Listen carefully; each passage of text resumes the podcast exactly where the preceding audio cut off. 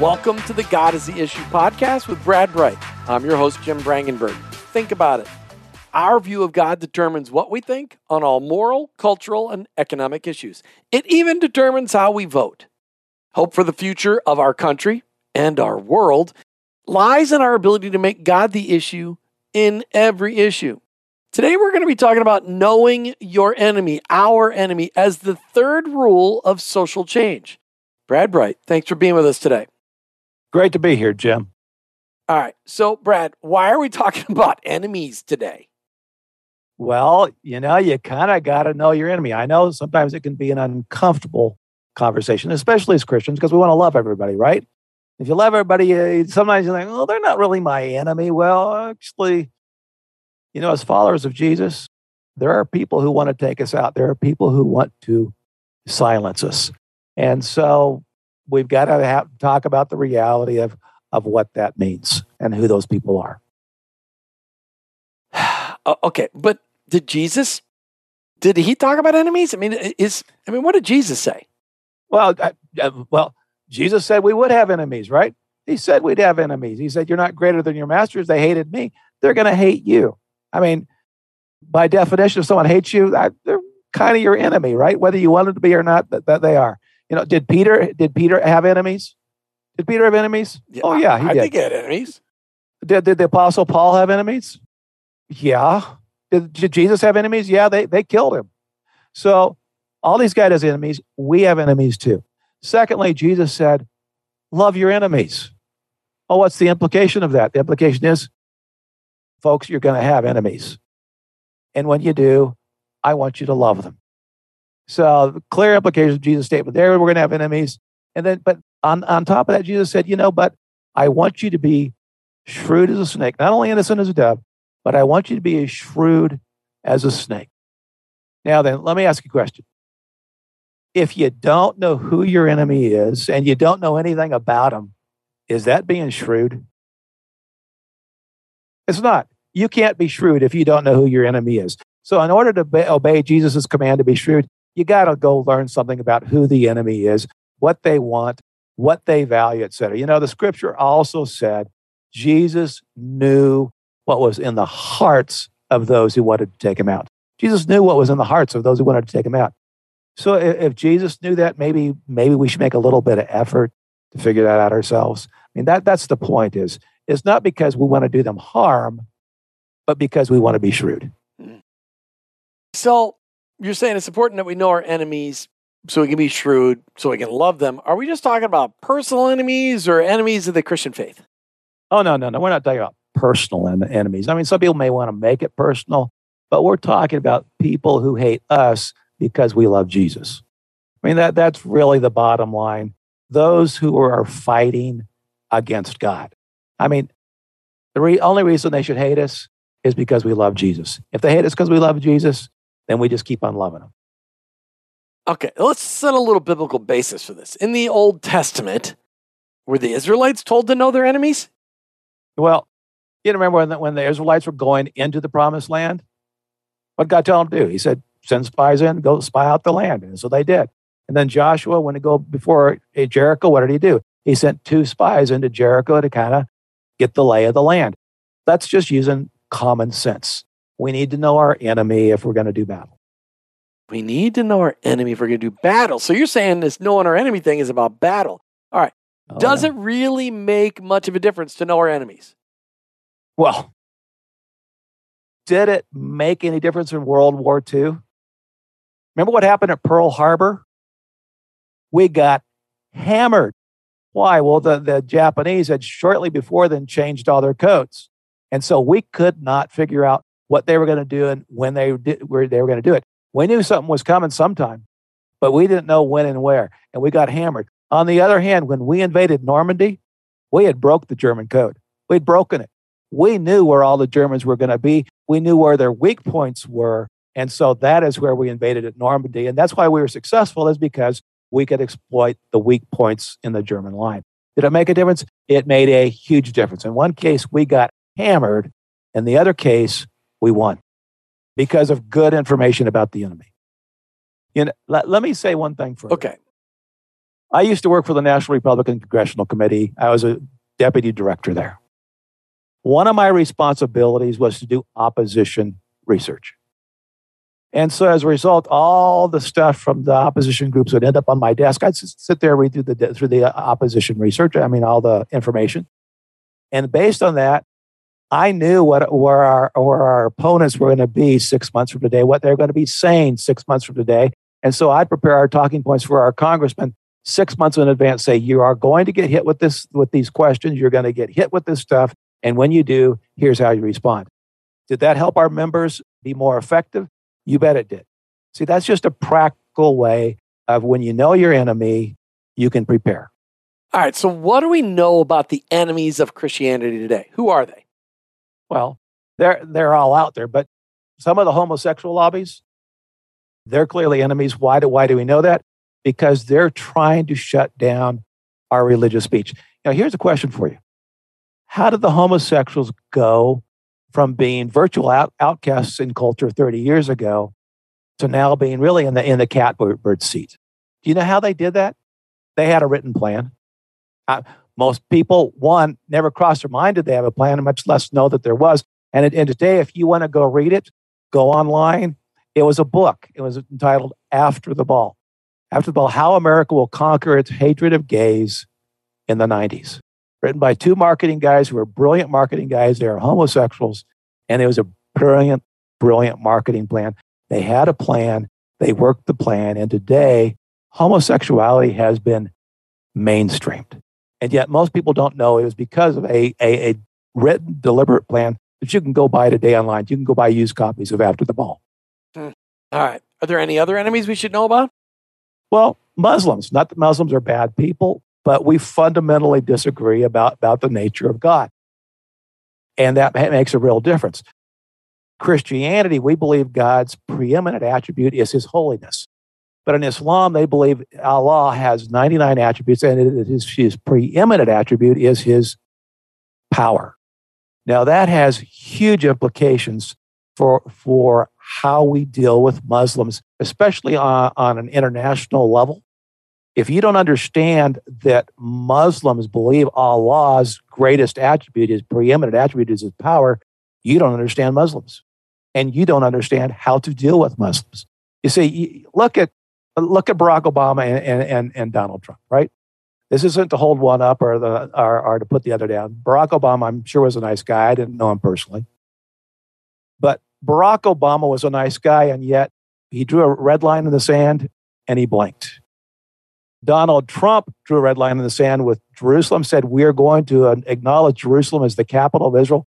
And despite incredible pressure, he acknowledged it. Now, then the Muslim world saw this and they said, okay, Barack Obama, he may have power, but he's not willing to use it. Donald Trump, on the other hand, he has power and he knows what to do with it. And so they respected Donald Trump. Not necessarily they liked him, but they respected him. So what was the result? Donald Trump achieved much of the holy grail of Middle East foreign policy. He got four Muslim nations to agree to make a treaty with Israel. How many did Barack Obama get done? Zero. Why? Donald Trump wielded power effectively. Barack Obama, he blinked.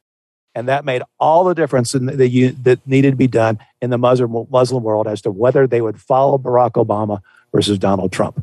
It wasn't about whether they were nice guys or not. It was about, did they understand how to wield power? Because Muslims respect power. Not that they fear it like us too, but they also respect it because of Allah.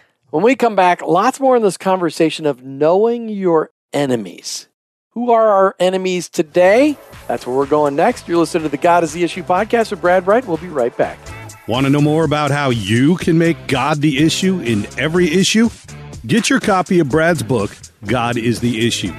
Now in its third edition, you can get your ebook copy at brightmedia.org.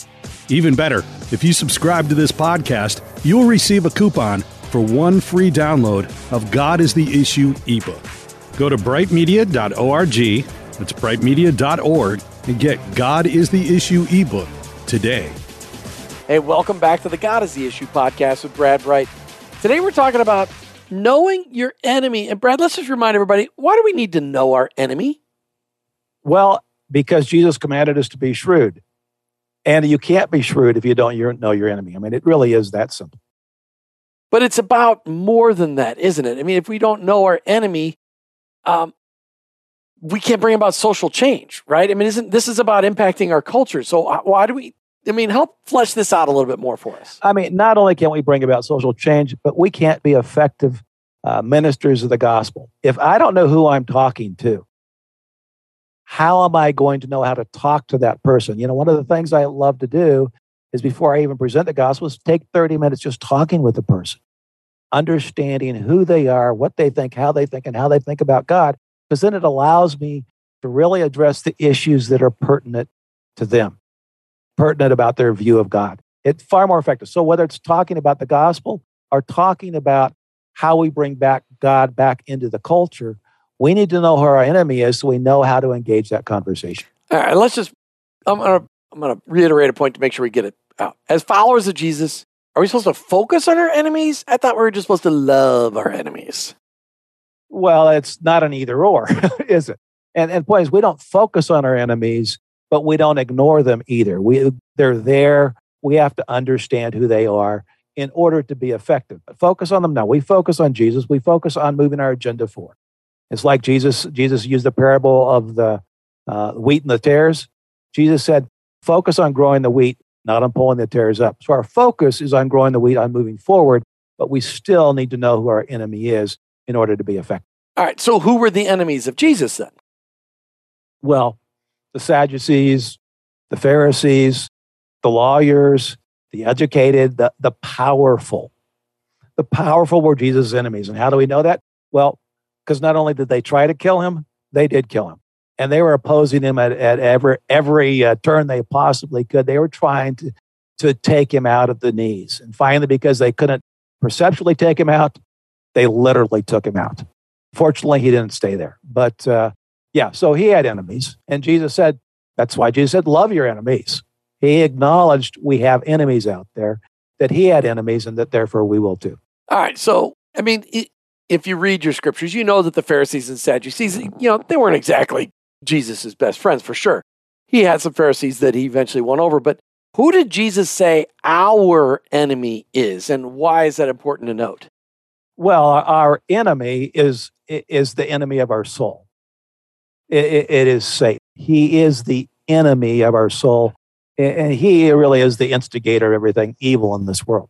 So he is our primary enemy. But again, we need to understand how he operates. And that's why we need to be reading like, what's the C.S. Lewis's book on Wormwood, The Screwtape Letters. I drew a blank there for a moment. It's a great way of Lewis really kind of fleshes out how the enemy works. And he does it kind of in a fun way with Screwtape and Wormwood. But it's a good book to read just so you understand how the enemy works.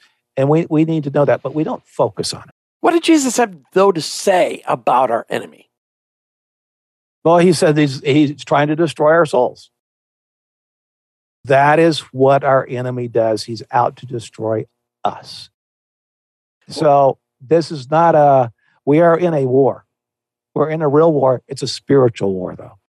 No, I guess I was just thinking about John 15, what he said in John 15, 18, and 19. He said, if the world hates you, remember, it hated me first. If the world would love you as one of its own if you belong to it, but you're no longer part of this world. I choose you to come out of the world. So the world is our enemy because Satan influences this world. I just think it's so important to know that, because that should make you feel good. If the world hates you, that means you're doing something Jesus said you would do. All right, he said, world hates you, remember it hated me first. So talk to me about the world, Brad. Who is the world today? Oh, who is the world today? Let's see. Those who hate the Bible and that say the Bible is hate speech, right? That's saying God has nothing to do with it. Those who fire coaches for praying. Those who drag bakers and florists and fire chiefs into court, because they actually believe the Bible is true and they're willing to talk about it and live it out each day. Those who say liquor stores are more important than churches. Remember that? That's been very recent history. And those who say gay rights trump religious freedom. I mean, I'm just being real honest here. And it's bottom line, those who are trying to rip God out of the culture, who try to censor religious speech, those people really are our enemies. Not that we hate them, but they are our enemies, and we need to acknowledge that. And I think that's really important. Whenever you have a conversation with a Christian, it's easy to get riled up and angry and go like, well, I hate these people because they're my enemies. But that's not what Jesus said. I mean, he said to know our enemies, but he also said then to love our enemies. Love them. And before we close out the segment, why don't we just ask that question? It's a little bit off track, but why are we supposed to love our enemies? Well, are we going to return hate for hate? I mean, hate for hate will not accomplish anything. It doesn't. It's just a huge spitting match, right? We're to love our enemies. Why? We ultimately want to help them begin a relationship with the living God. Mm. I mean, that is what we're called to do, is to give people that opportunity. And if we hate them, we're never going to give them that opportunity, are we? No, we are not. So are there enemies within organized religion today? Are there enemies within Christianity today? Let's see. Are there any folks who are in the pulpit who say the Scripture's not inspired? Jesus didn't really rise from the dead, that he's not really God. God doesn't really mean what he says. Well, I know the Bible says that, but that's not what God really meant. Are there people that do that? Are there those that teach that God is love and then conveniently leave out that God is also holy? I mean, that creates a very lopsided view of God. That God is Santa Claus rather than a judge with a heart. God is not Santa Claus. God is a judge. But fortunately for him, God is a judge with a heart of compassion. But he never minimizes our sin. He says, no, I forgive you if we repent. So we can go through all this. Even people, the clergy that teach that you can please God by good works. Scripture is very clear. No, you can't. Right. You please God by faith. And so there's a lot of these people that out there's a lot of clergy that really do preach a false gospel. And they're probably more dangerous than the people who will overtly come in at us. As C.S. Lewis said, bent people are more dangerous to us than broken people. And on that, we'll close out this segment of the God is the Issue podcast as we talk about knowing your enemy. When we come back, we're going to make God the issue in this issue. You're listening to God is the Issue with Brad Bright. We'll be right back. Brad Bright travels the country speaking and training people how to make God the issue in every issue. Go to brightmedia.org. That's brightmedia.org to find out how you can bring Brad's highly interactive workshop to your area. It's fun, engaging, and most important, it will help make you more effective in making God the issue in every issue. Go to brightmedia.org, that's brightmedia.org, and schedule Brad today. Hey, welcome back to the God is the Issue podcast with Brad Bright. We're having a conversation today about knowing your enemies, something Jesus told us to do. Brad, knowing our enemies and believing our enemies is maybe a funny thing. Imagine if the church in America actually had read that book. What was the book about homosexuals back in they had a book. And it said the book was called After the Ball, How America Will Conquer Its Hatred of Gays in the 90s.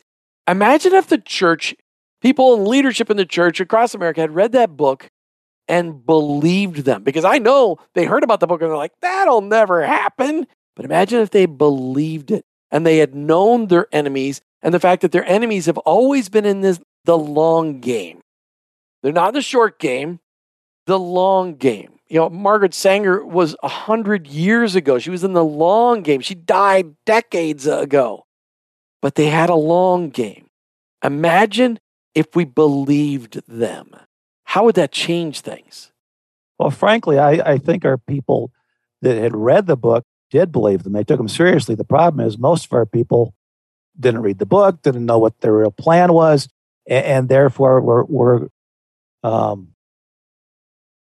naive to their own detriment. But if had we known it and known what they were going to do, we could have easily combated it. I mean, one of their techniques they use is called jamming.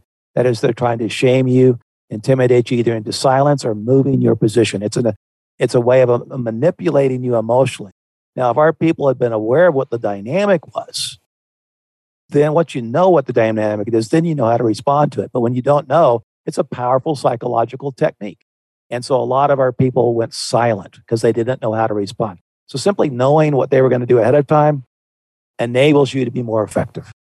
But I challenge you in this because I was heavily involved in the church in the 90s, and I saw the wave of upcoming acceptance of homosexuality, but I never saw that on my birthday in 2015 that marriage between a man and a man or a woman and a woman would be codified in the Supreme Court of the United States.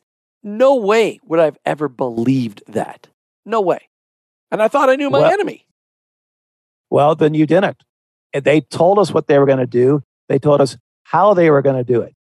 I mean, so you can say, and the reason why we didn't believe it is because, well, it's never happened before, so it can't happen now. But no, these were, when you really read the book, you realize these two guys are marketing geniuses, and they're going to be effective unless we have a counter strategy. We didn't, and they were. And today I have no problem believing. When they say they're going to do something, even though it sounds so ridiculous, I'm like, oh, this is what they really want to do. All right, let's get back. I wanted to ask that question because I remember thinking those thoughts. All right. This podcast is about making God the issue in every issue. How do we respond to our enemies? Knowing our enemies. What did Jesus say? Well, Jesus said that we're to love our enemies, but, you know, a few years ago, a friend of mine who's a strong believer now, he grew up not as a strong believer, but he became a follower of Jesus Christ. But his dad, to the day he died, was just a cantankerous, old, mean man. Well, I was visiting my friend one day, and he had just come back from seeing his dad the day before, just flown back. And he was just going, my dad is so mean. And I just, he said, I don't know what to do. And I said, okay. I said, Larry, when a blind man steps on your toe, does it hurt? And he said, well, yeah. I said, but are you offended? And he said, no, I'm not. In fact, not only not offended, we immediately, once we realize the person is blind, we volunteer, we say, how can we help, right? Well, that's where we are today. When blind people step on our toes, that is when pagans step on our toes. It doesn't mean it doesn't hurt. It does hurt.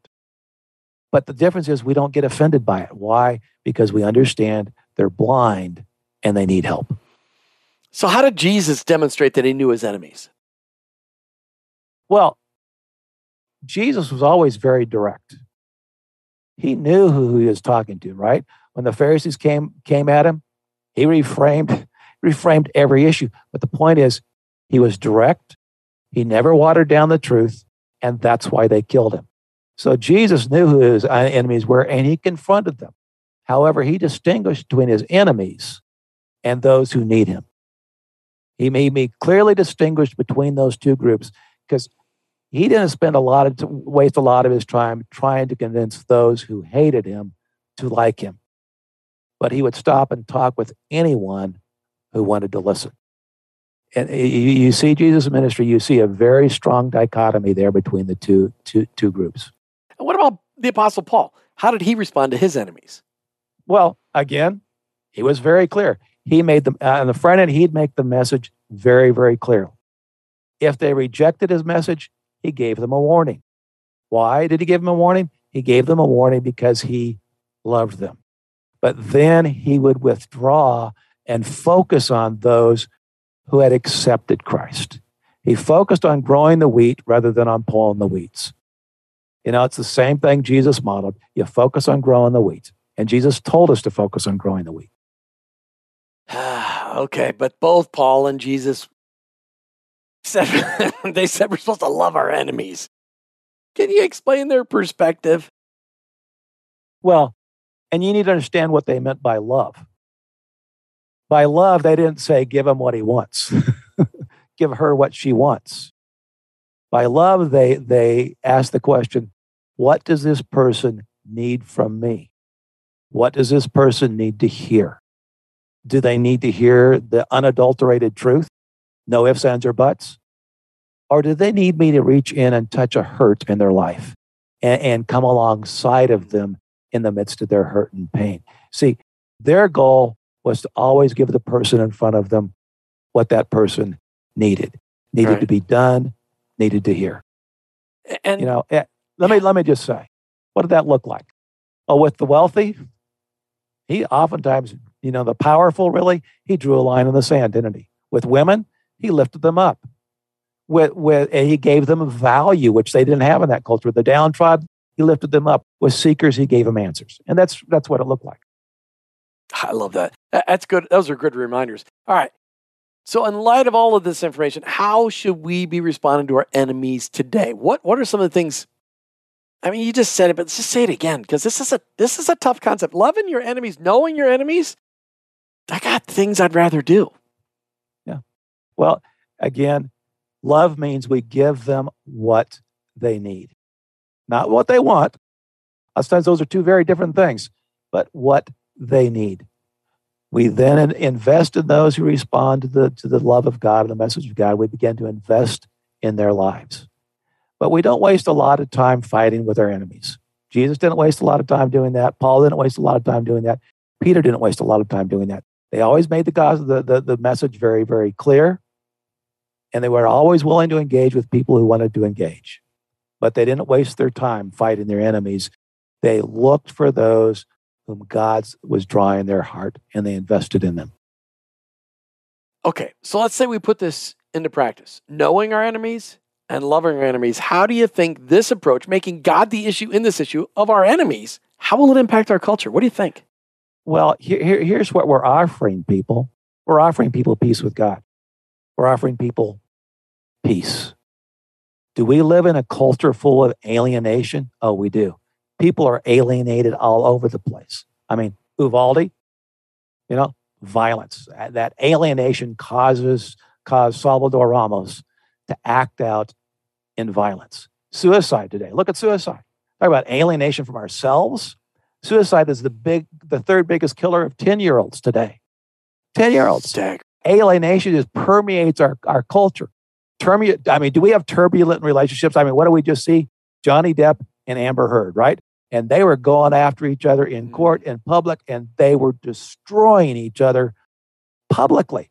Were they alienated? Yeah, they were alienated from each other because of their own sinful natures. And you look at divorce today, inside, outside the church, it is rampant. Why? Because of alienation. God offers peace. And that is what we have to offer this culture. You know, Jesus said, peace I give you. And it's internal peace, not this external peace that says you don't have problems. No, Jesus said you're going to have problems, but my peace, I give you that internal peace. I can remember 1983, I was with my dad, big event in Kansas City, probably, 5,000 or 10,000 students sitting in an auditorium. And a person came up and said, Dr. Bright, you have a call. And he went and took the call, and I watched his face. And he started bawling. But I saw something I've never forgotten. I saw incredible sorrow and incredible joy on his face at the exact same moment. You see, the call was, Dr. Bright, your mother just passed away. My dad loved his mother. So talk about incredible sorrow, but at the same time, God flooded his heart with peace. And I saw those two emotions on his face at the exact same time. It was an amazing experience to see those two emotions cohabit the same person at the same moment. See, that's the peace of God. In the midst of our sorrows, he comes and gives us his peace. Can you imagine if our culture could begin to experience the peace that Jesus promised? Would it change our culture? Yeah. Would it take care of the violence? You bet. Would it take care of the divorce rate? You bet. Would it take care of all the angst in culture? Yeah. Yeah, it would. See, we have something to offer the culture that the culture doesn't have. And it's the peace that passes all understanding. Brad Bright, thank you. Great conversation on knowing our enemy. Thank you, Brad. Thank you, Jim. Thanks for joining us today on the God is the Issue podcast with Brad Bright. Remember, please check us out online. Our website full of great resources, brightmedia.org. Maybe you'd like that, Brad. Come speak at your organization, your event coming up, brightmedia.org. Remember, always be kind during these kinds of conversations about making God the issue. Always be compassionate and always be shrewd while making God the issue in every issue.